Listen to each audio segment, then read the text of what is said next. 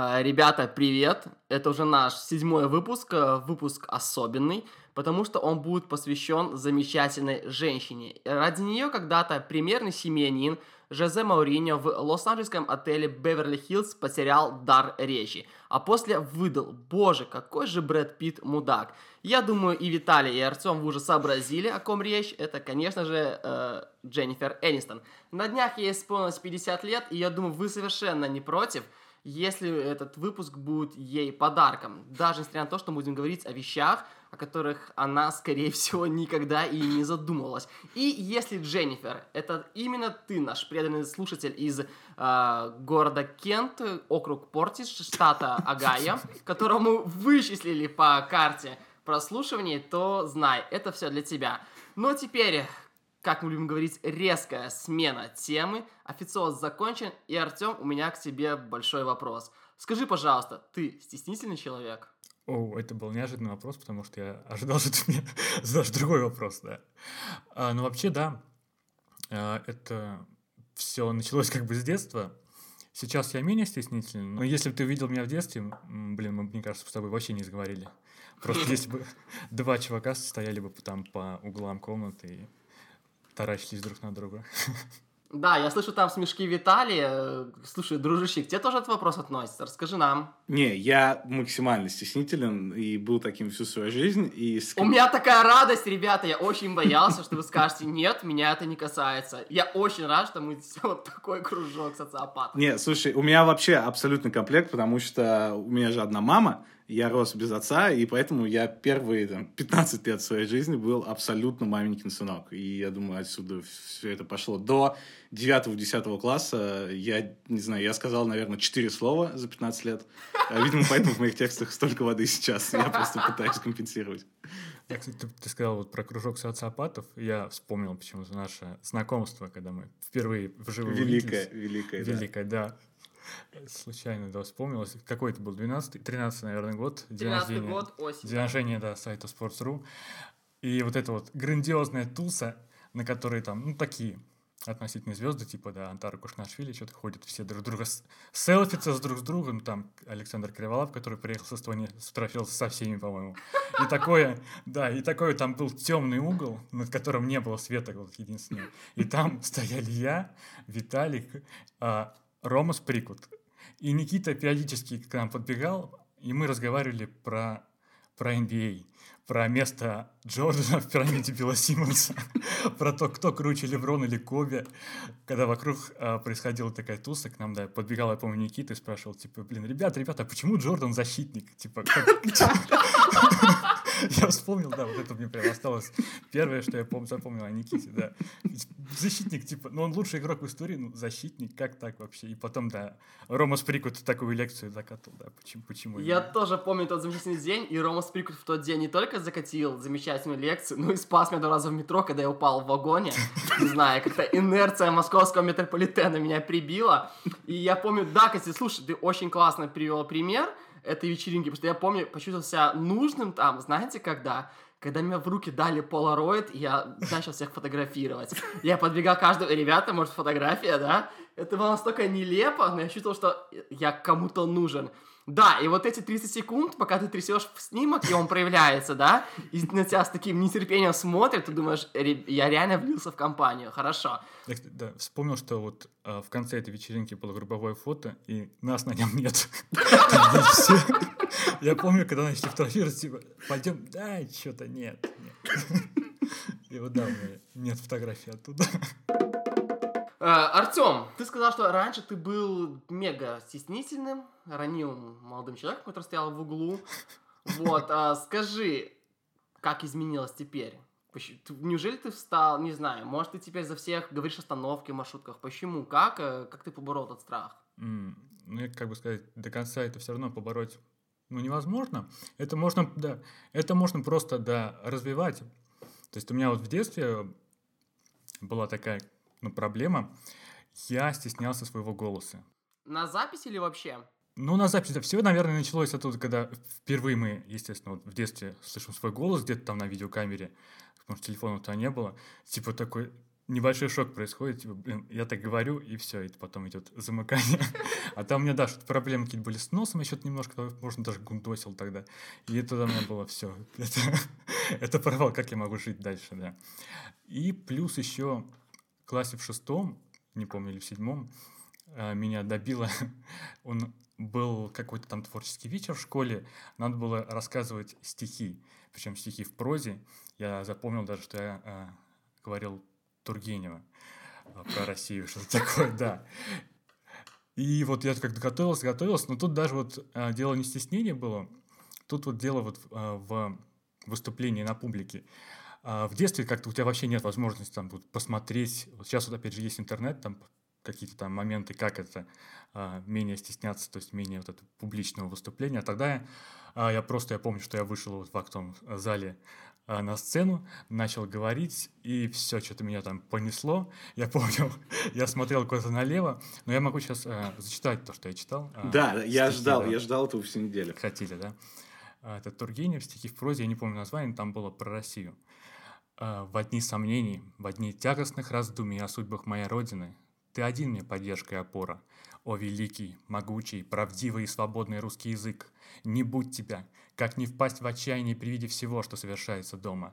Но нельзя верить, чтобы такой язык не был дан великому народу. Вот это все как бы. Мне кажется, можно закрывать подкаст, потому что ничего более крутого уже не будет. Спасибо, спасибо. Да, мои эти комплексы стали чуть меньше. Я начал, да, путаться уже на словах, там что-то о, о могучий, а на фразе как не впасть в отчаяние, я реально впал в отчаяние то на сцене.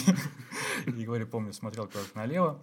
Ну, что-то кто-то меня там поправил, учительница, и все. Вот с тех пор у меня вырос такой бзик, что а, мне тяжело было ну, учить стихи и рассказывать а, их наизусть в школе. Я помню, что я прямо дома зубрил, зубрил, чтобы вот... Ну и все равно, когда уже зазубриваешь, на уроке ты как-то подсматриваешь и так фиговенько отвечаешь.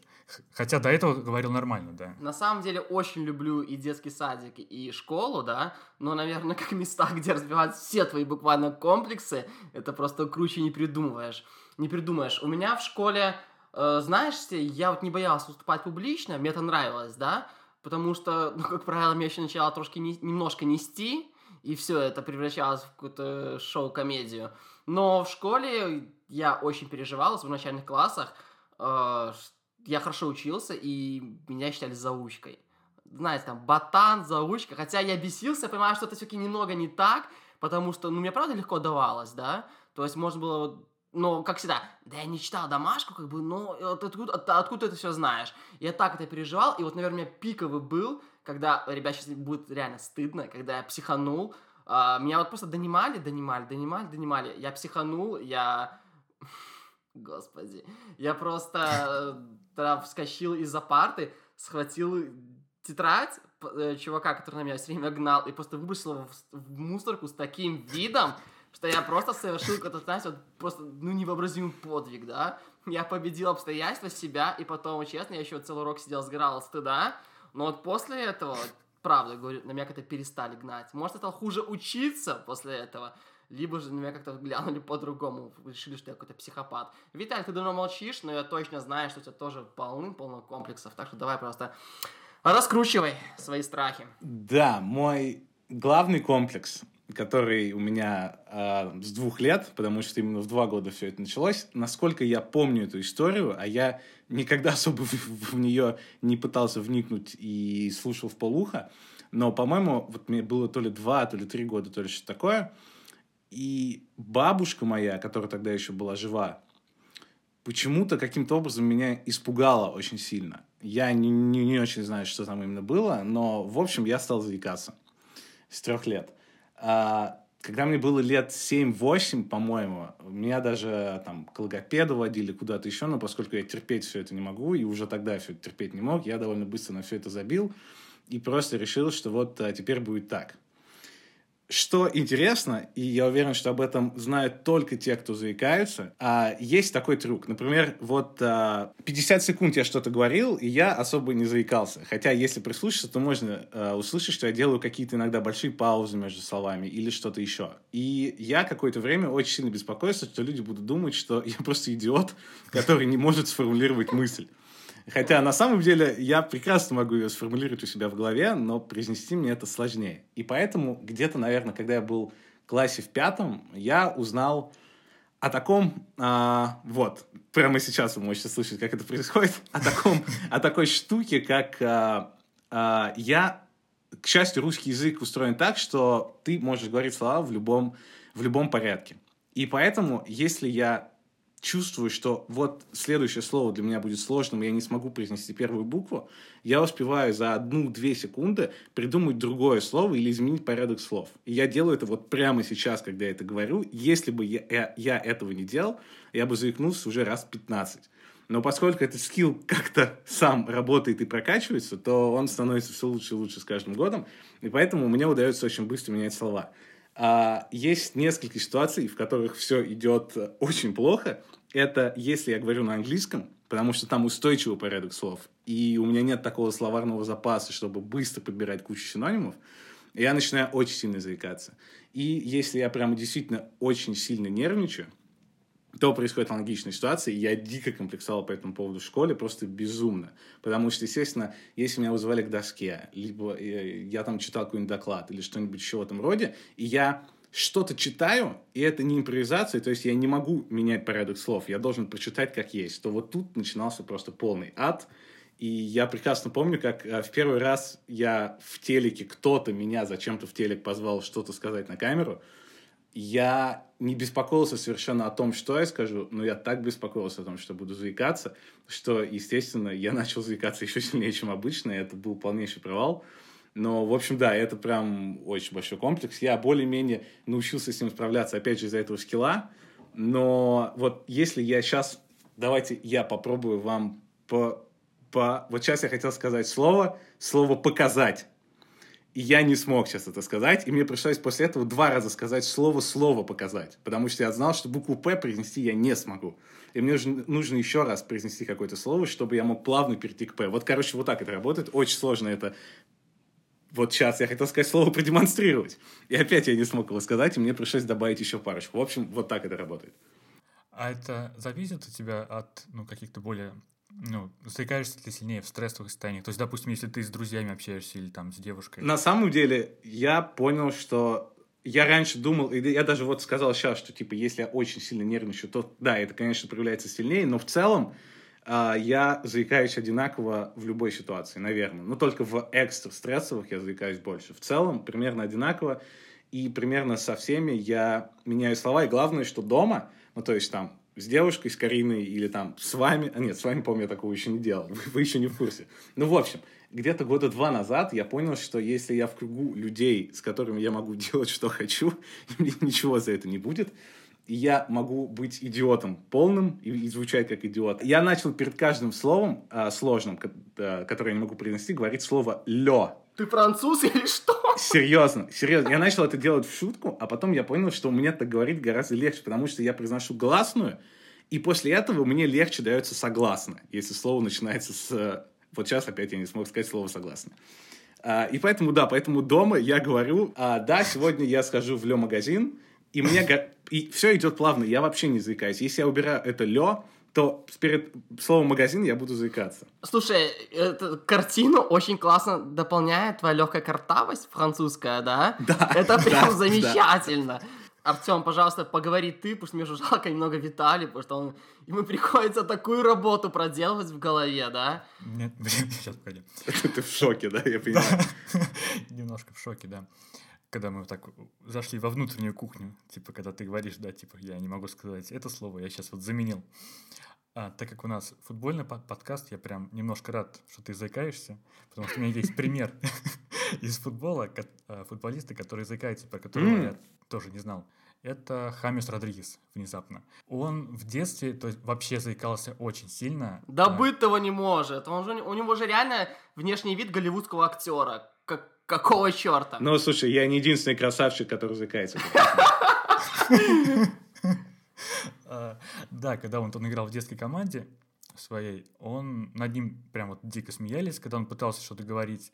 Он очень долго там ходил к логопеду, читал вслух, а, там книги там или что-то, не знаю, стихи. И немного да, прокачал вот эту свою способность. Сейчас он лучше разговаривает, но все равно я реально посмотрел, там было ну, написано, что он сейчас периодически у него в таких вот публичных выступлениях проскальзывает заикание. И да, реально на Ютубе есть такие пару э, моментов, там, когда э, есть момент, где он играл в Южной Америке, не помню, Банфилд, что ли, или где. Но после матча он прям вот заикается сильно, а, как после какого-то матча, дает после матча интервью. И уже в реале какую-то ему давали награду, то ли там за лучший гол года, то ли что-то еще. И он тоже, он прям вот затыкается, подбирает слова, и там кто-то, какой-то человек сделал нарезку, чтобы когда этот Хамес э, затыкается, и сделали между вот этими затыканиями смеющийся Роналду, который сидит где-то в зале. И там довольно много просмотров на Ютубе, типа люди такие, о, блин, я стал плохо относиться к Роналду, хотя видно, блин, что это видеомонтаж. Типа, он смеется над своим одно, одноклубником, который заикается на сцене. Ну, я, ребята, знаю, что это не единственная проблема Хамиса, и довольно часто его донимали, кстати, иногда по делу, за лишний вес. А, мне эта проблема Хамиса неизвестна. Во всяком случае, до вчера, когда я съел и побывал и в пиццерии, и в Макдональдсе. Идеальный день Святого Валентина. Да. Ты практически как, практически как игроки Батэ.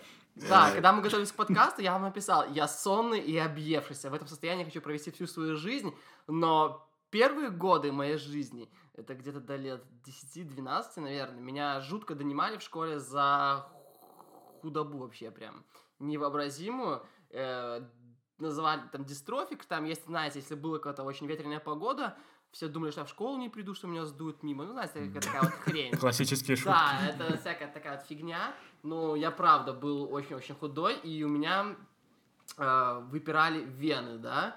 А я из города Солигорска, где в свое время были огромные проблемы с наркоманией. Ну, понимаете, просто все, это комбо так, блин, э, круче и не придумаешь, да.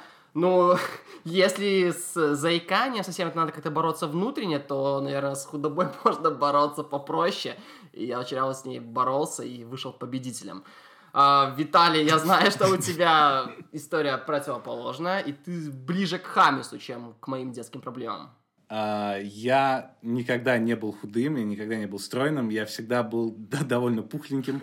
А, главная такая штука, которая меня сильно расстроила, случилась, наверное, в классе в седьмом-восьмом, когда я, ну, разумеется, влюбился в какую-то девочку и долго пытался что-то сделать с этим, со своей великой любовью.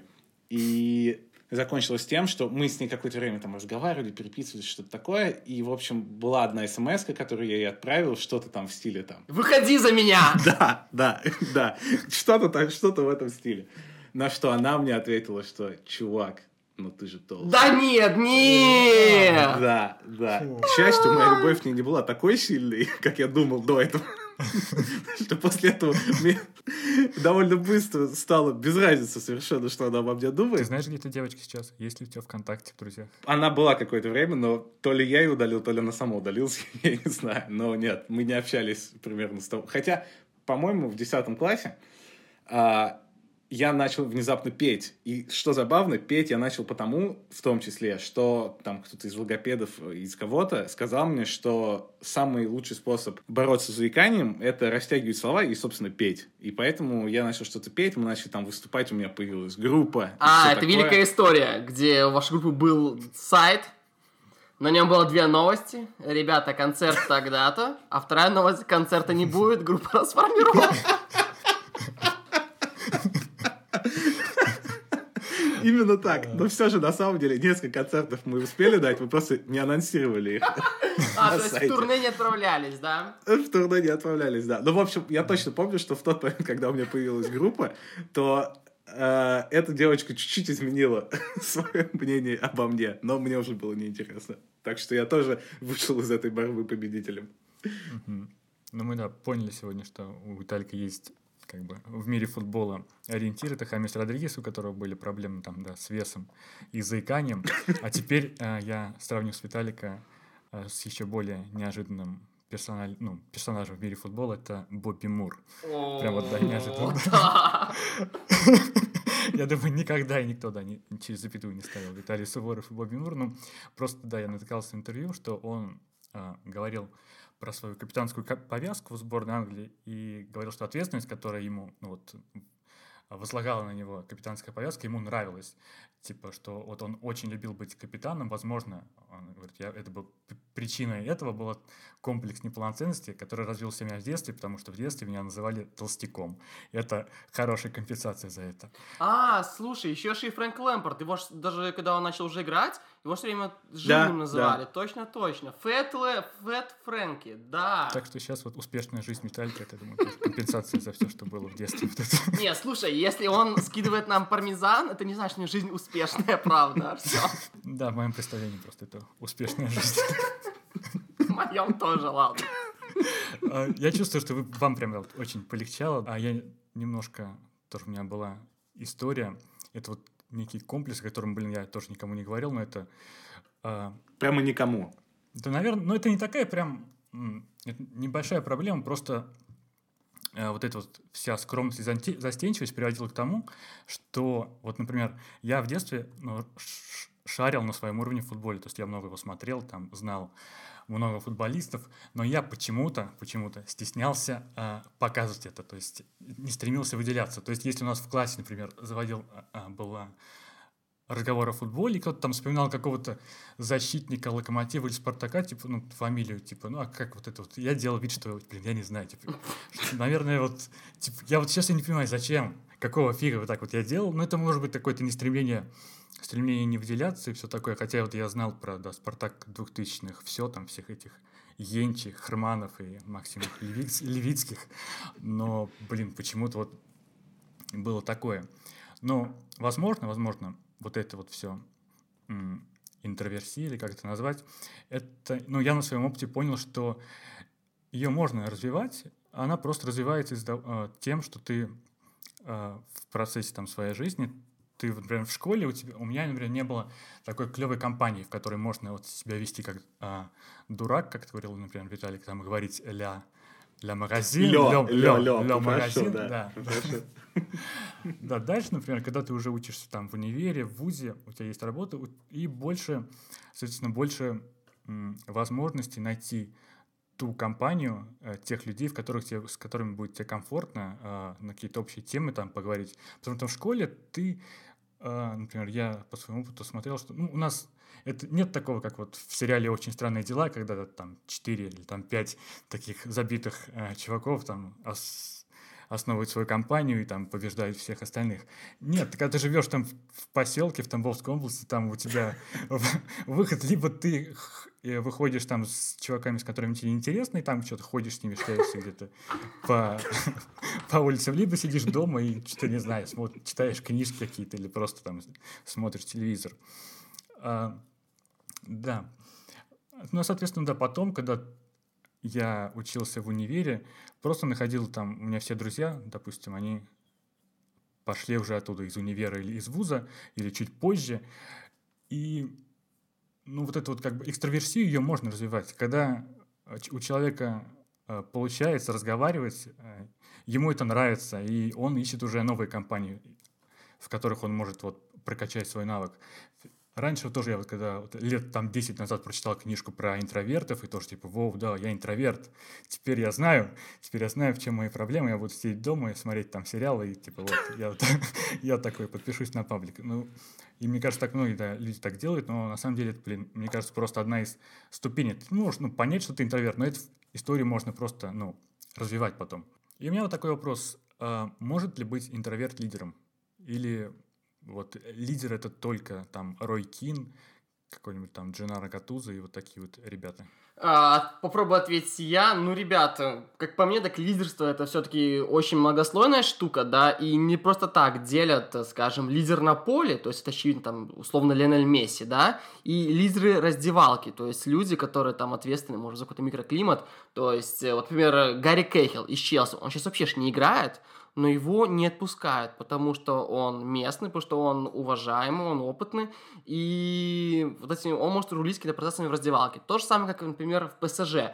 Очевидно, что самый техничный, может быть, самый талантливый игрок – это Неймар, э, Килиан МБП, но понятное дело, что я очень сомневаюсь, что эти ребята организовывают командные вечеринки, да, то есть они, что они за это все ответственны. Я более чем уверен, что лидер раздевалки это э, Тиаго Силва, и опять-таки он не производит впечатление человека, который на поле будет э, кричать, который будет хватать за майку э, с криками «давай за Париж, за Эльфову башню», нет, он гораздо спокойнее по типажу, и Поэтому, то есть, э, у команды может быть сразу несколько лидеров, и опять-таки это люди, которыми, кажется, надо делить как лидеры на поле, так и лидеры и раздевалки. И смесь это ярче всего проявляется, то, что почему-то все думают, что если ты лучший игрок этой команды, то автоматом ты лидер. И когда ты не проявляешь э, явно эти качества какие-то, которых у тебя, возможно, вообще нет, то все считают, что ты дал слабину, что ты не делаешь, что, что должен делать и так далее. И вот мне сразу вспоминается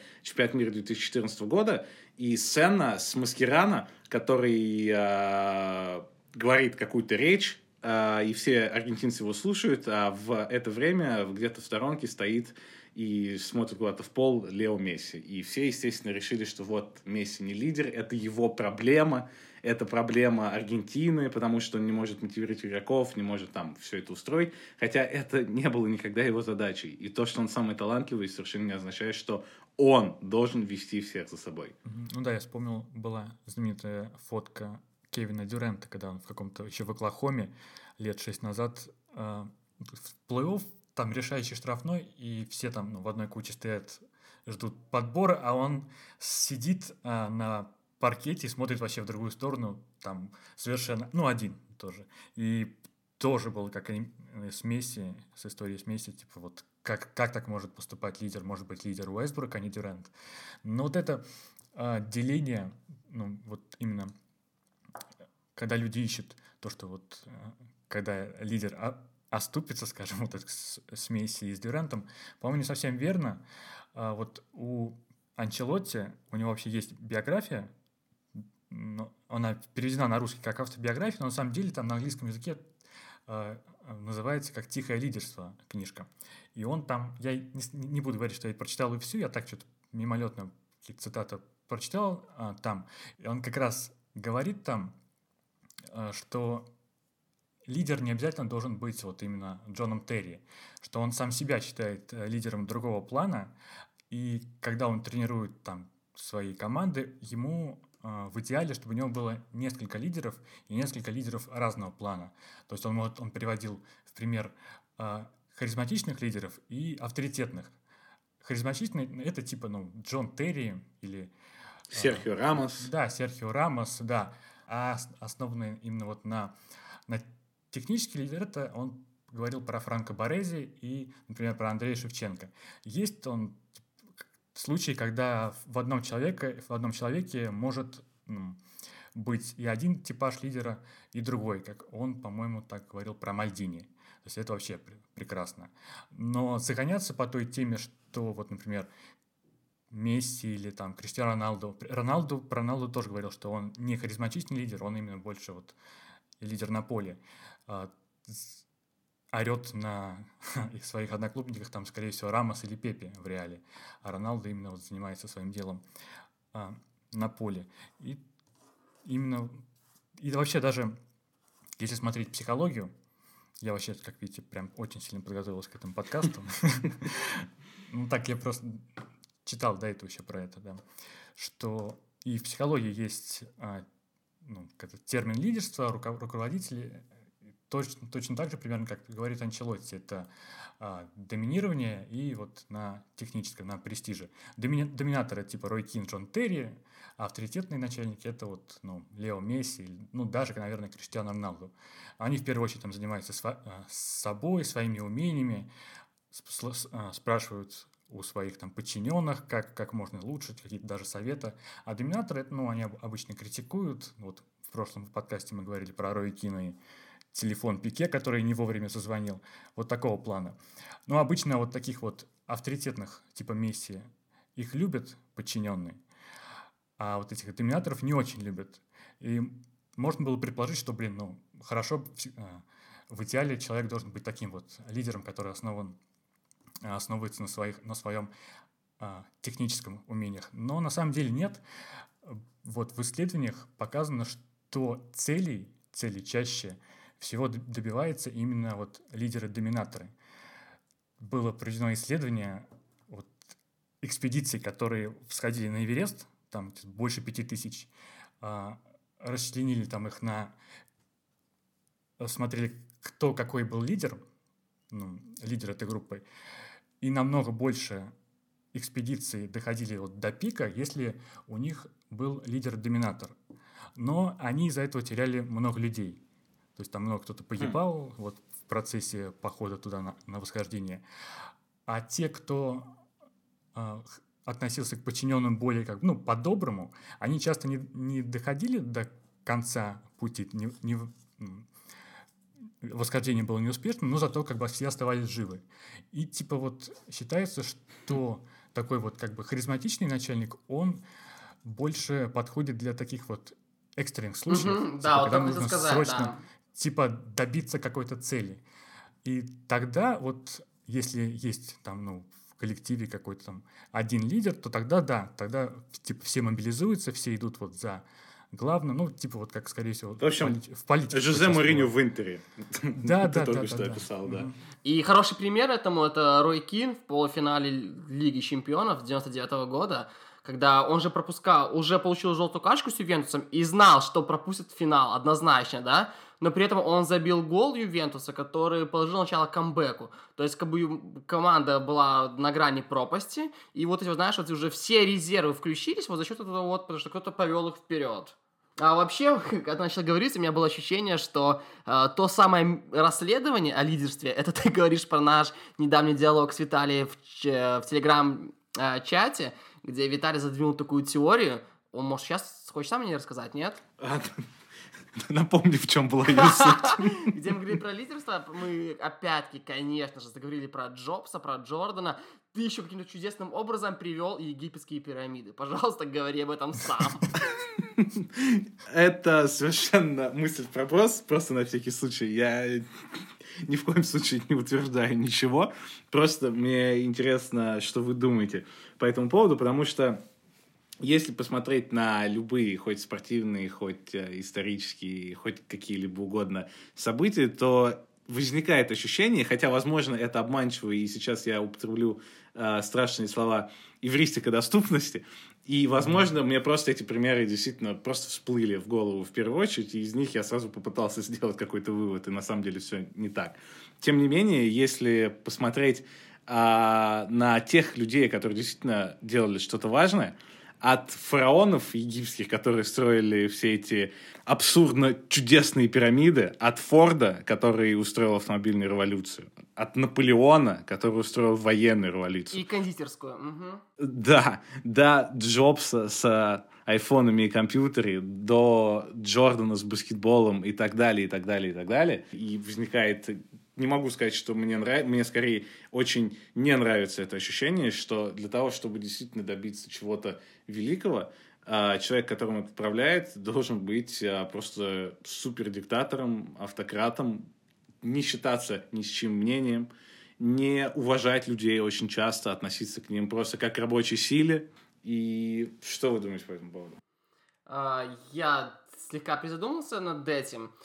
И знаешь, мне кажется, да, ты очень хорошо что оговорился об эвристике доступности, да, то есть, э, ну согласись, про такие вещи читать гораздо интереснее, чем про какое-то тихое лидерство, да, потому что здесь, вау, класс, он был такой мудак, но он привел их к успеху, замечательно, класс, но, то есть, э, мы с большим интересом, мне кажется, и, в принципе, люди, которые публикуют сюжеты, они понимают, что как бы и Артему Шмелеву из Тамбова, и Никите Киселеву из Солигорска гораздо интереснее и прикольнее читать вот про таких вот э, диктаторов, да? И Артем это подтвердил только что, сказав, что он не читал всю книгу, он прочитал только цитаты из книги под названием «Тихо». Не, мне кажется, здесь Артем подтвердил то, что он английский не до конца выучил, вот. Да, господи, что же меня... Вы меня всего знаете. Ну, вот такое. То есть, мне кажется, да, опять-таки, не, не, я не буду говорить о пропорциях каких-то исторических, да, но я более чем уверен, что не просто так мы об этом знаем чуть больше, чем о других типажах. Ну, а так как нам нравятся доминаторы, и с этим просто, ну, ничего нельзя поделать, наверное, человеческая природа, у меня такой вопрос. Э, ребята, а вы хотели бы быть подчиненными или вот играть в одной команде со Златаном, например, Ибрагимовичем? Хотели бы вы быть, э, делать экраны для айфонов не на этих вот китайских фабриках, да, а вот э, разрабатывать вместе с, со Стивом Джобсом, да? То есть, чтобы он постоянно стоял у вас над ухом, чтобы он кричал, или, может быть, с Элоном Маском, чтобы в, в часы, когда он свободен от просмотра Твиттера и мемов, чтобы он кричал на вас, какого черта вы до сих пор не запустили эту ракету на Юпитер, да? Вот, вы хотели бы, чтобы вас так подталкивали, чтобы все ваши, возможно, какие-то скрытые резервы вылазили на уши, но при, наружу, но при этом, чтобы вас как будто выжигали, чтобы вас толкали, толкали, но при этом в вас не было бы, не знаю, как может, свободного времени, чтобы с вашим мнением не особо считались, но при этом, ребята, вы, у вас есть шанс стать частью истории. Ну, если, если только я буду прям вот предельно мотивирован и верить в то, что я вот творю в историю, то да, возможно, я могу... То есть ты бы стерпел все это, возможно, да? Но на дол в долгую, мне кажется, нет. Угу. Мне кажется, вот через какое-то определенное время просто ты выгораешь, и все там после, так, после такого. Да, какую бы чудесную там ракету ты не делаешь, которая запускает там в космос Теслу, все равно, мне кажется, я бы ну, может быть, это проблема, поколения, как мы в том подкасте говорили про Пакба и Мауриньо, который, которому уже не нравятся вот эти вот старые методы старой формации, типа когда на тебя орут и критикуют. Может быть, дело в этом. А, ну или в, конкретно в лидере. Вот с тем же Мауриньо у него, скорее всего, просто тупо по, ну, он прекратил у него получаться тренировать нормально. То есть у него какие-то кончились идеи и мысли, и плюс вот это наложилось на э, такой ну, довольно-таки диктаторский режим. И когда у тебя нет цели, то есть, ну, Пагба видит, допустим, и остальные, что у них в Манчестере ничего не получается, и плюс еще то у тебя начальник мудак, ну, естественно, ты будешь там, стараться каким-то образом его оттуда ну, вытурить. Если бы Мауриньо ну, был успешным, то есть если бы они там занимали какое-то первое место, но тогда да, тогда, мне кажется, и Пакба стерпел бы, и Марсель, и все остальные. Ну, в этом плане успешность вообще как бы основная вещь. Я буквально вчера или несколько дней назад читал текст на Bleacher э, Report от, э, от Джордани и о том, что его очень переоценивают. Опа! Э, что довольно удивительная мысль а, то, что, да, он, естественно, лучший игрок в истории, и никаких вопросов в этом плане ни у кого не возникает, но то, что его считают каким-то образцовым капитаном и лидером и всем остальным, это очень сильно преувеличено. Было очень много игроков, я сейчас не вспомню всех, потому что я в первый раз о них услышал, но там было от 4 до 20 примеров того, как Джордан творил полную жесть на тренировках, и как люди ломались, как а, он бил прям в прямом смысле в лицо кулаком за то, что ему кто-то на разминке поставил какой-то слишком дерзкий заслон, и все в таком стиле, и, конечно, это абсолютная дикость, и там как бы была отличная фраза, которая все это описывает, то, что да, Джордан делал все эти вещи, но он очень успешный, поэтому всем окей. Опять же, мы сейчас говорили там и о Джобсе, и обо всех остальных, и если бы они не были такими успешными, то мы бы не восхищались их умением держать людей, мотивировать людей и собирать толпу. Если бы они делали все то же самое, но в итоге iPhone стал бы андроидом, то никто бы не вспоминал Джобса так, как вспоминает его сейчас. Слушай, ну вот знаешь, вот во время это летом был популярный пример, что без Ибрагимовича сборная Швеция залезла в четвертьфинал, да, то есть очевидно, что Ибра, их э, главный игрок, может, десятилетия, не знаю, 20, как угодно, вообще много-много лет, но с ним сборная далеко на турнирах вообще не добиралась. Да, был, э, был просто голливудский от него были от него голливудские номера, это и гол пяткой на Евро, да, и потом тот героический дубль, я же не помню, хитрик в отборе, который все равно не помог шведам пройти португальцев с Роналду, но, тем не менее, это может быть просто совпадение, надо смотреть, как будет дальше, на любимой Вадима Луковском дистанции, но, тем не менее, так вот показательный такой получился пример, что когда команда решила, решила своего харизматичного лидера, такого вот просто альфа-самца, то команда почувствовала, наверное, командой, где каждый э, равен каждому и доползла аж до четвертьфинала, до матча с англичанами. это звучит э, неплохо, но мне, единственное, что меня смущает в, этом, э, в этой истории, то, что Ибрагимович прям такой центральный-центральный нападающий. И если у тебя есть центральный нападающий звезда, ультразвезда, то, конечно, все будут играть на него, и, наверное, это будет там какой-то оказывать ущерб команде. Мне было бы гораздо интереснее, если бы был бы абсолютно такой же Златан, но при этом он бы был бы плеймейкером или просто каким-нибудь э, центральным полузащитником. Кстати, а вот здесь я с тобой, вот здесь вот с тобой я правда не согласен, потому что, мне кажется, тогда бы от него еще больше зависело, пойми, потому что тогда бы от него зависела игра всей команды, потому что, ну, э, это, я понимаю эту логику игроков, которые попроще, да, а, и вот вся мяч ты пытаешься отдать, и вот ты пытаешься отдать его в центре, и в центре, мне кажется, неудачи игры проявлялись бы еще больше, потому что тогда бы от него зависела вся игра, вот вспомни, например, Э, я уверен, ты очень хорошо помнишь этот матч. И я, честно говорю, сейчас не без удовольствия. Э, Ливерпуль, Челси с падением Джерда. Помнишь ведь, да? Челси. Виталий все-таки привязал к этому, да. И когда Джерард, заметь, не нападающий, а центральный полузащитник, который, принципе, сердце команды, когда он э, весь второй тайм мочил дальние удары, вот э, героические, голливудские, да, которые ни к чему не привели. Но вот видишь, опять-таки, он же здесь не нападающий, ему команда не создавал, он сам брал мяч и лупил с 35 метров. Да, слушай, ну это, это экстремальный пример. Понятно всем, почему он так делал, потому что, блин, ну человек прекрасно осознавал, что только что произошло, и он просто рвал все подряд, чтобы пытаться как-то искупить эту вину. Ну то есть это прямо экстремально. Если, опять же, взять какие-то более длительные отрезки, то Златан в центре поля, мне кажется, Мне кажется, у, Швеции... у него бы характер не изменился, то есть он не стал бы сразу умницей тихоней Кристианом Эриксоном. Мне кажется, просто Виталик хочет, Виталик хочет сказать, что, типа, ну, в центре поля легче улучшать партнеров. Конечно, да, да, типа, я именно про это, да. Плане. Когда ты центральный нападающий, у тебя, особенно такого типа, как Ибра, а не как там Луис Суарес, например, или Роберто Фермино, там, или кто-нибудь еще, э, ну, тебе просто очень сложно влиять на игру команды, очень сложно. Ну, а смотри, а вот смотри, например, сборная России, да, близкий вам пример, Артем Дзюба, вот был явным лидером на чемпионате мира, и потом Зенит, то есть тоже, ну, главный человек после Путина в России, правда же ведь? И при этом Зенит первая часть сезона, он, я, откуда я это знаю, мне интересно, он сбивался на навесы и забросы на Дзюбу, потому что Дзюба лидер вообще абсолютная звезда, и это же тоже ведь как-то влияет на команду, потому что на тактику команды, вот из-за типажа Дзюбы. Ты с Дзюбой, ты понимаешь, ты не будешь играть с ним в перепасовку.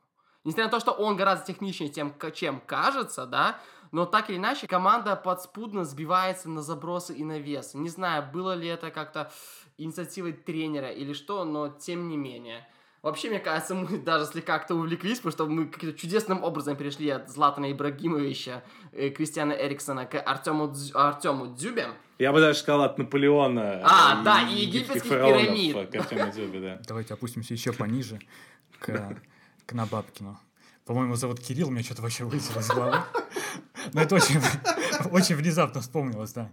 А, ну, в общем, да, он когда все были эти Игнашевич и Березутский, он был прям вот максимально, ощущение было, что он максимально серый персонаж, где-то там между правым флангом и скамейкой находится постоянно, да. Никакой, никакая не основа, то есть что-то он там делает, просто заполняет место на фланге из-за лимита. А когда вот эти вот все ребята ушли, типа Игнашевича, Вернблума, там, Березутских, кто там еще из ЦСКА ушел, все, все покинули вот эти вот прежние лидеры, внезапно оказалось, что лидером может быть Кирилл Набабкин. И вот я сейчас иногда, когда читаю, да, про русский футбол, и все типа тоже удивляются, как вообще, как это было скрыто. Он там и балагурит в раздевалке, и стал вроде бы, вроде бы лучше играть на поле, откуда вот это вот взялось. А, возможно, да, вот это вот лидерство дремало в нем, когда а, именно более крутые ребята, типа Игнашевича, они немножко зажимали Кирилла. У меня внезапно тоже сейчас вспомнилась история. Я ведь какое-то время был лидером, по крайней мере, полгода, когда был на первом курсе старостой группы. Я к этому, да, очень внезапно вспомнился, к этому да, не готовился и забыл вот эту мою веху в биографии. Слушай, ну реально значимый период, я же не понимаю, да? Надо было журнал носить, с деканатом коммуницировать. Ну, ну это реально жестко, да. Я до этого говорил про скромность и все такое, когда ты вот пришел со школы на первый курс, когда у тебя не было там, ну, такой суперкомпании, в которой ты там, ну, веселился, а тебе на вручении за, как, ну, зачеток студенческих типа объявляют, вот Артем Шмелев теперь будет старостой группы 14F. И там у меня, я пришел, приехал с родителями, и папа меня в этот момент сфотографировал. У меня такое лицо, что вообще происходит? Какой староста? А случалось такое, чтобы кто-то исключался из универа из-за того, что у тебя слишком авторитарное было лидерство? Нет, нет, такого не было. Я просто помню, что тогда особенно не было телефонов, и когда вот я получил знание, да, что я староста, я просто ехал домой, я, ну, в другом городе еще было. Думаю, когда я сесть за компьютер, чтобы загуглить вообще лидерство, ой, вернее, староста, что это такое, типа, плюсы и минусы, подводные камни. Я помню, гуглил, думаю, боже мой, куда я попал. Ну да, вот это, это стар... в ВУЗе, это просто ты носишь журнал, ты должен там общаться с преподавателями, звонить всем, а тогда не было всяких вот этих чатиков, как сейчас там в Телеграме, в WhatsApp, где можно быстро списаться, должен всем позвонить, объявить, что завтра там сбор какой-то.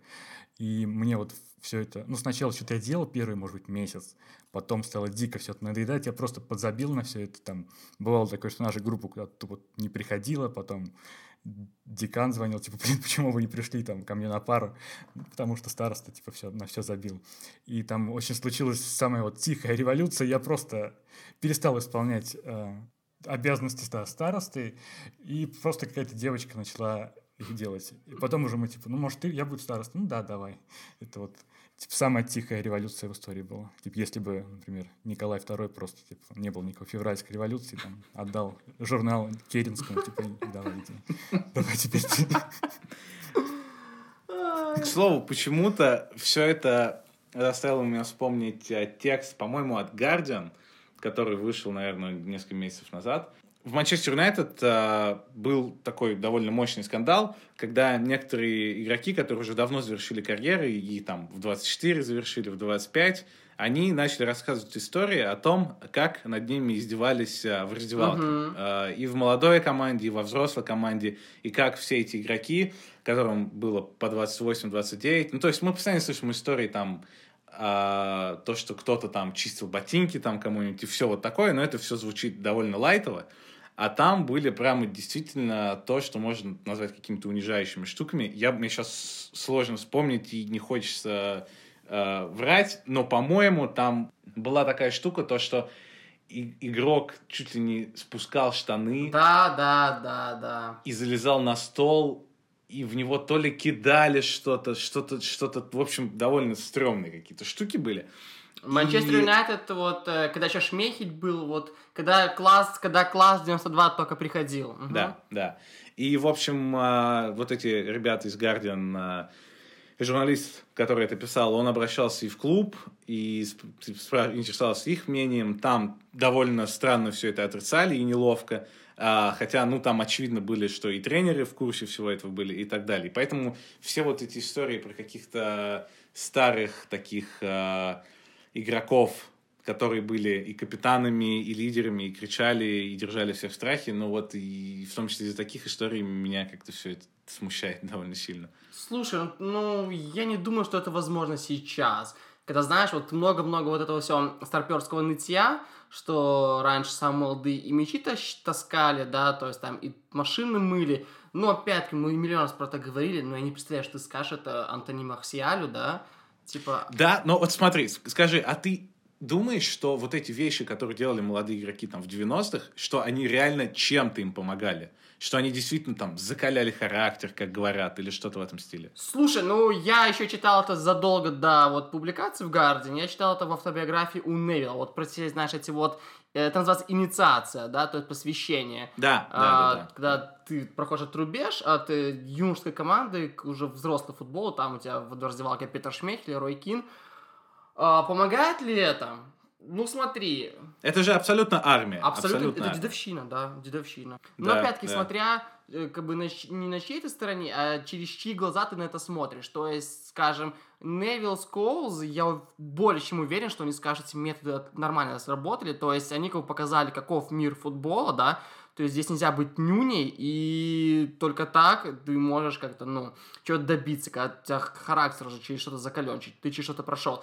А игроки, которые от этого сломались, понятное дело, что никогда, никогда не пожелаю, чтобы их там, может, их сыновья попали в такие же переплеты в детских командах. Ну, сложный вопрос, но опять-таки я не верю, что сейчас это происходит. Вот сейчас в футбольных клубах. Ну вот, и как раз отталкиваясь от этого, разве там у Неймара, у Погба и у кого-то еще... Ну ладно, с, с- Погба, допустим, разные могут быть мнения.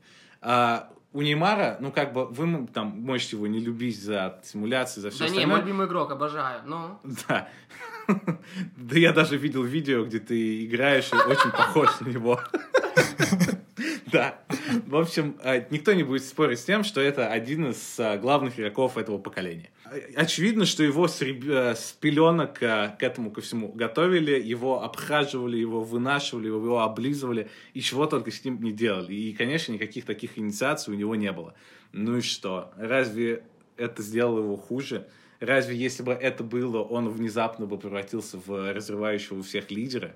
Ну, я совершенно А, в это не верю. Мне кажется, это такая же глупая традиция, как... а, Мне, если честно, кажется, что практически все традиции кажутся следующему поколению абсолютно Да, абсурдными. И мне да. даже сложно сейчас вспомнить какие-то тради- традиции, то, что вкладывают обычно в это понятие, которые действительно выдерживают время и, и кажутся все такими же нормальными и хорошими. Ну, слушай, но... Сейчас будет, да, немножко смешно, но я тоже как бы играл по юношам в футбол в команде, да? И я, в принципе, могу понять, откуда все это, откуда все это шло и начиналось. То есть, я, то есть, конечно же, у нас тоже было, знаешь, у нас были как бы старшаки и мы, да? И я к чему все веду? Слушай, а давай посмотрим такая теория. А если бы Неймар, э, вот когда он рос, скажем, лет 16-17, если бы ему объяснили, что надо, ну вот так, может быть, где-то и так объяснили, что надо больше играть на команду, что надо больше думать о команде, что надо меньше терять мечты- мячи на свои трюки. Если бы ему как бы заложили, показали, что... Ну, очевидно, что Неймар считает себя примой вообще во всех отношениях. Ну, это, в принципе, понятно и очевидно, да? А Если бы его чуть раньше спустили с небес. Ну, не знаю, с, с Неймаром у нас как бы это сложно. Мы немножко обсуждали тоже эту тему в чате, то, что а, вот а, понятно, все ожидали от него, что это будет лучший игрок мира абсолютно. Да, next one, следующий, после Роналду и Месси. А, это спорный момент, а, где он находится в этом списке из, а, из Гризмана, Азара и кого-нибудь там еще. А, Мне кажется, что, ну вот, я решил для себя то, что а, у всех практически игроков есть какие-то очевидные слабые места. Это иногда какие-то чисто игровые, там, не отрабатывают в обороне, как, не знаю, Яя Туре времен Манчестер Сити, или Пакба, или кто-нибудь еще. Есть а, какие-то а, с харизмой проблемы, как, например, у того же Месси и так далее. Или у всех возникает ощущение, что он не самый приятный человек, как, например, с Неймаром это происходит. Мгм. А, при этом я для себя решил, что настоящий великий игрок, а, он входит вот в касту, в эту, в клуб великих игроков, только если а, ему удается сделать так, чтобы все забили на этот его недостаток. А, есть вот много таких примеров, когда игрокам удавалось сломить и переломить мнение о себе, хотя вроде бы уже все устоялось и... И- Игрокам, я замечу, и рекламе вот на этом. Не только он. То есть, когда вся эта пиар-машина, которая находится вокруг там Криштиану или Месси, дает Да, все да, вот эти да. вот, год, козы бегающие там за этим. И это все равно действует на подсознание, что вот Ронал, Роналдо, он тренируется каждую там неделю, он каждый день сидит в зале и так далее. И мы так все думаем, да, Роналдо, Роналдо реально крутой чувак. Конечно. Ну вот, я просто много раз говорил, что для меня а, матч а, Франция-Португалия 2016, для меня это был окончательный момент, после которого я понял, что все, я не буду говорить плохих слов про Роналду. Но, в общем, это отдельная история. Возвращаясь к Неймару, я хотел сказать, что очень всем ясно, почему его многие люди не любят, в том числе и я.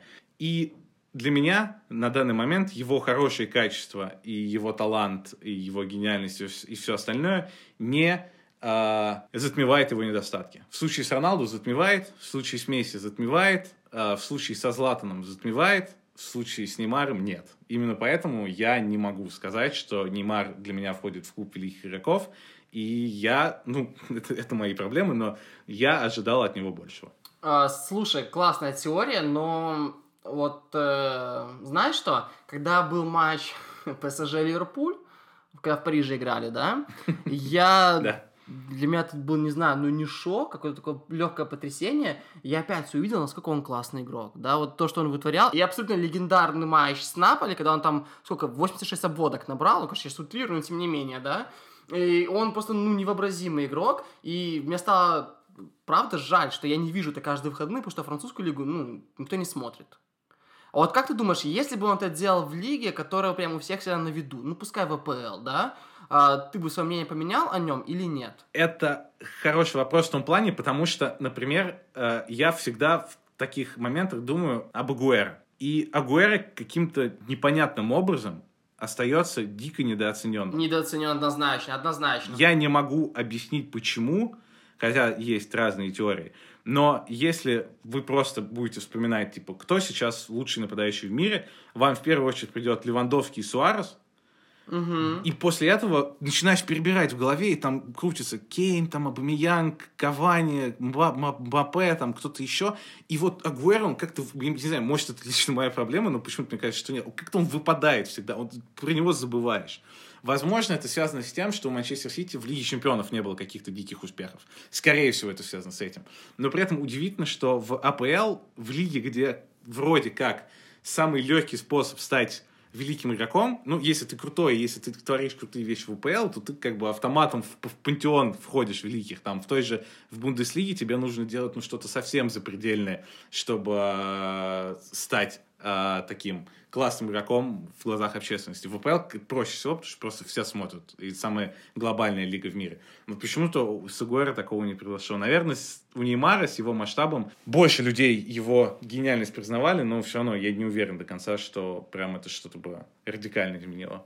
Ну и больше людей бы видели бы его недостатки, вот эти вот все симуляции и все, все остальное. Это каждые выходные люди все видели бы, как он там симулирует и так далее. Ансугуэра, может быть, это я сейчас подумал, может быть, сначала все просто смотрели за Манчестер Сити, как он там становится там топ-клубом из середняка и как-то не обращали внимания просто на персонали. А потом, когда вот этот вот процесс становления топ-клуба закончился, пришел Гвардиола, и типа, ну, Агуэро уже как бы стал частью системы. С Гвардиолой это тоже отдельный пример, который тоже очень интересно, потому что в командах Гвардиола и в командах Клопа именно они настоящие лидеры. Не какие-то игроки отдельные, и в том числе не лучшие игроки этих команд, потому что ни Салаха, ни Де Брёйне в полном смысле такими ключевыми с психологической точки зрения игроками сложно назвать. Понятно, что команда играет иначе, если она знает, что в ее составе есть игрок такого класса, но все-таки, опять же, это не Рой Кин style игрок. Ну, это система Поповича в баскетболе, когда главной звездой считается тренер, хотя там 15 лет играли Данкан, Джинобили, да. Джинобили и Паркер. И типа Данкан как бы всегда вечно недооценен, только в конце карьеры, типа, когда стало а, осознавать, что Данкан, блин, скоро закончит, стали уже думать, блин, а он же, оказывается, там, оказывается, входит в топ-10 в истории. Вот у меня сейчас будет тоже легкая такая перемотка. Ты очень вовремя заговорил про тренеров, то есть вот Гвардиола и Клоп. Тоже вот именно сегодня читал текст про, ну, ты все прочувствуешь давно про эту новую формацию тренеров, да, и про то, что прежние доминаторы, например, Луи Ван Гал, да, который, ш- я не представляю, все знают же историю, как Луи Ван Гал снял штаны, показал яйца Луке Тони, да? Блин, что-то я забыл эту историю. да. Не слышали ни разу? Это была история, да, то есть он показал, типа, что он крутой мужик. Я не представляю такого от Юргена Клопа. Может быть, только, не знаю, какой-нибудь вечеринке, да, по приколу. Но, тем не менее, и... То есть доминаторы отходят, а люди, то есть э, тренеры, которые совмещают просто, ну, невообразимый тактический ум и умение управлять коллективом, они выходят на... пе- И достаточно гибкие, да, они выходят на первый план. То есть вот я сегодня читал еще про Тухеля в ПСЖ. Мы, к сожалению, опять-таки очень мало смотрим на Париж, и, наверное, многие были удивлены, каким ПСЖ на Олд Траффорд был дисциплинированным и собранным, да? И вот эта вот вся штука вот в команде, где полны-полно звезд, где это звездное трио впереди, где там еще и есть капризный Рабье и вот так далее, э, команда, ко- для которой Тухель стал и авторитетом, и другом при этом, да, то есть вот такое лидерство, какое-то, я не знаю, не мягкое, но оно, конечно, э, сильно отличается от э, прежних форматов, да, то есть тебе не надо уже ничего снимать, чтобы что-то доказать. И при этом, мне кажется, очень-очень-очень важный момент, что игроки видят, что все эти задумки работают. То есть, например, то же самое, то же самое Челси, да, с этим сложнее, гораздо сложнее, потому что это игроки, сколько там, много-много лет играли в одной системе, ну, если не системе, то в одном каком-то, в одной реальности, контр контратакующей, да, а теперь, как появился такой футбол, э, скажем, если бы такой футбол навязывал Гвардиола Челси, то это было бы совершенно другое дело, да, потому что у Гвардиола есть мешок трофеев, мешок трофеев и мешок э, авторитета и уважения, то есть как бы команда для него, абсолютно вообще все, он главный человек клуба. В Челси такого нет, и да, мы говорим про кучу очков в серии А в прошлом сезоне, которые позволили бы Наполи стать чемпионом в другие сезоны, но при этом, мне кажется, футболисты мыслят гораздо проще, то есть они ну, не запариваются по, ни по XG, ни по очкам. И, то есть для них нужны осязаемые какие-то достижения, и поэтому, мне кажется, Сари гораздо сложнее быть лидером для Челси, чем тому же Гвардиоле в Сити. Мне кажется, вообще для меня это просто очевиднейшая вещь. На самом деле, все это для меня еще одна причина, почему я, а, несмотря на то, что я очень люблю футбольную тактику, очень люблю о ней читать и пытаться как-то в ней разобраться, но из-за чего я подсознательно, может быть, думаю, что чуть-чуть все это дело переоценивают, потому что мне кажется, что а, обучить чисто игровым каким-то вещам и концепциям, там, как у Гвардиолы в Сити и так далее, понятно, что это супер сложно, тем не менее, это реально, и более того, это реально сделать в какие-то определенные сроки. Ну, скажем, за полтора сезона, скорее всего, если твоя команда не заиграла так, как ты хочешь, ну, значит, все, скорее всего, тебя уволят, потому что полтора сезона — это достаточный срок, чтобы обучить своей концепции игровой. При этом, когда у тебя есть 20 дико амбициозных людей, которые на самом деле, что бы там кто ни говорил, парятся прежде всего о своей карьере и о своих достижениях, и когда у тебя есть вот эта ядерная смесь, особенно если там есть игроки вроде Немара, управлять вот этим всем, выстроить со всеми отношения, при том, что, опять же, абсолютно всем игрокам нужны разные типы лидерства. И кому-то ты должен стать другом и там и подбадривать его, на кого-то ты должен орать и пинать его, чтобы он что-то делал. Сделать эту химию, мне кажется, это в разы сложнее, чем а, какие-то чисто игровые особенности, которым все-таки обучаемые более-менее все, особенно на таком уровне, как а, игроки в топ-клубах. Угу. Ну и вот, да, если говорить про какое-то идеальное лидерство, то сейчас мне вспомнился э, Хидинг и вот все его обновление сборной России. Я помню, что Павличенко, ну, многие, в том числе, Павличенко говорил, что вот это был единственный тренер в сборной, когда, ну, типа вот все, кто на скамейке, они все болели за тех, кто, кто на поле. Теперь, когда тебя сажали на скамейку, или ты не входил, не подал заявку, все равно было дикое, то есть какое-то фантастическое единство. А, не было никакого такой вот внутренней грызни и все такое. А Хидинг, типа я помню, после на Евро 2008, после а, испанское поражение первое 0-3 мы проиграли, типа он был ни, ни на кого не наорал, это Казаков рассказывал, типа он был там пресс-атташе и все такое. Ни на кого не орал из команды, он, когда его тут в интервью позвали, он говорил, мои типа, игроки, они ну, самые технически оснащенные, я считаю. Типа его спрашивают, и техничнее, чем там голландцы? Он, да, там лучше, чем голландцы. И это вот такое, вот, ну, на них произвело там, ну, вдохновение, что ли, что тренер даже после поражения 0-3 на тебе так отзывается. И что Хитинг, а, что мало кто замечал, но он очень много капитанов сменил в сборной России. Mm. И он потом говорил, что это может окрылять. Типа, если какие-то есть у человека зажимы, но он вот не может играть на каком-то там на большом уровне, что-то его сдерживает, он, типа, я отдал, отдавал в этом случае повязку, и это работало у него. Кстати, про Хидинга я одновременно и согласен с этим, естественно, потому что это правда, и в том числе я очень хорошо помню фразу Андрея Аршавина, который говорил, что при Хидинге атмосфера в сборной была такая, что даже если ты был запасной игрок, и тебя вызывали, и ты знал, что ты не сыграешь на минуту, ты ехал туда с удовольствием.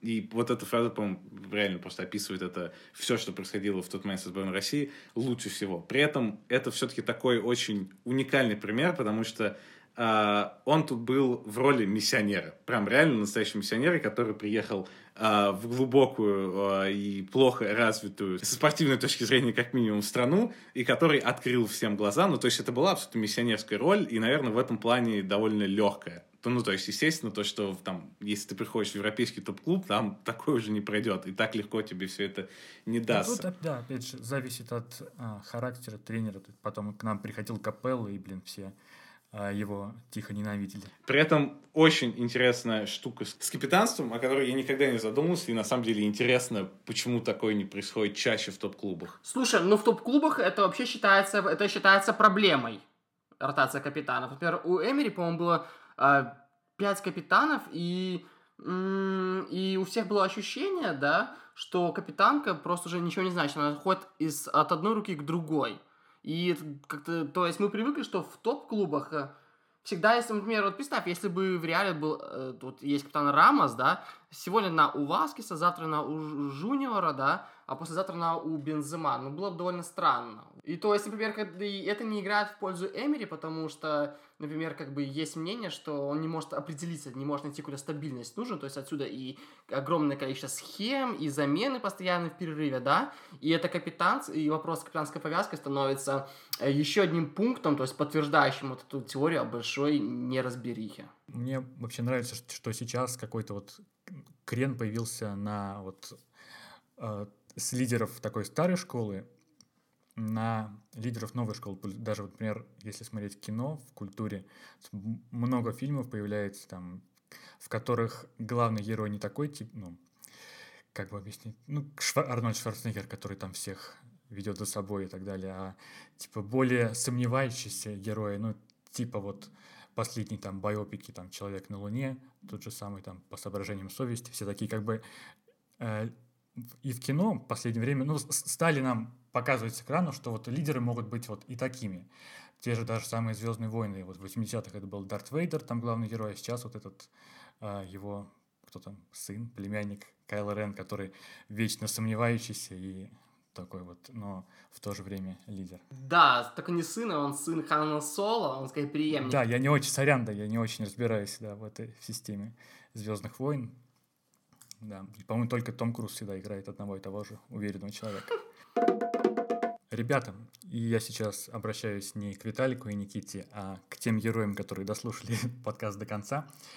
А, подписывайтесь на нас а, в любых форматах, там на YouTube, SoundCloud, где мы там еще представляем iTunes. А главное, ну, оставляйте какие-то комментарии или даже предложения, про что нам поговорить, вопросы. Потому что у нас довольно слегка разные выпуски, если вы слушали ну, все их там и про фильмы, и про стеснительность и так далее. И нам реально важна вот обратная связь. А, мы все читаем, все комментарии. Так вот, все говорят, что читают все комментарии, но мы реально читаем все комментарии, потому что их всего, наверное, штук 8 и 10 максимум. В общем, да, пишите, мы будем а, рады и ответим. Может быть, в подкасте или там внизу в комментариях. Ну, пишите все, ну, кроме того, если вы Кроме того, если вы напишете там, а я был в том актовом зале, когда ты облажался с Тургеневым и прочитал тот стих отвратительный, ты до сих пор такое ничтожество, вот тогда не надо писать вот это. Остальное все пишите.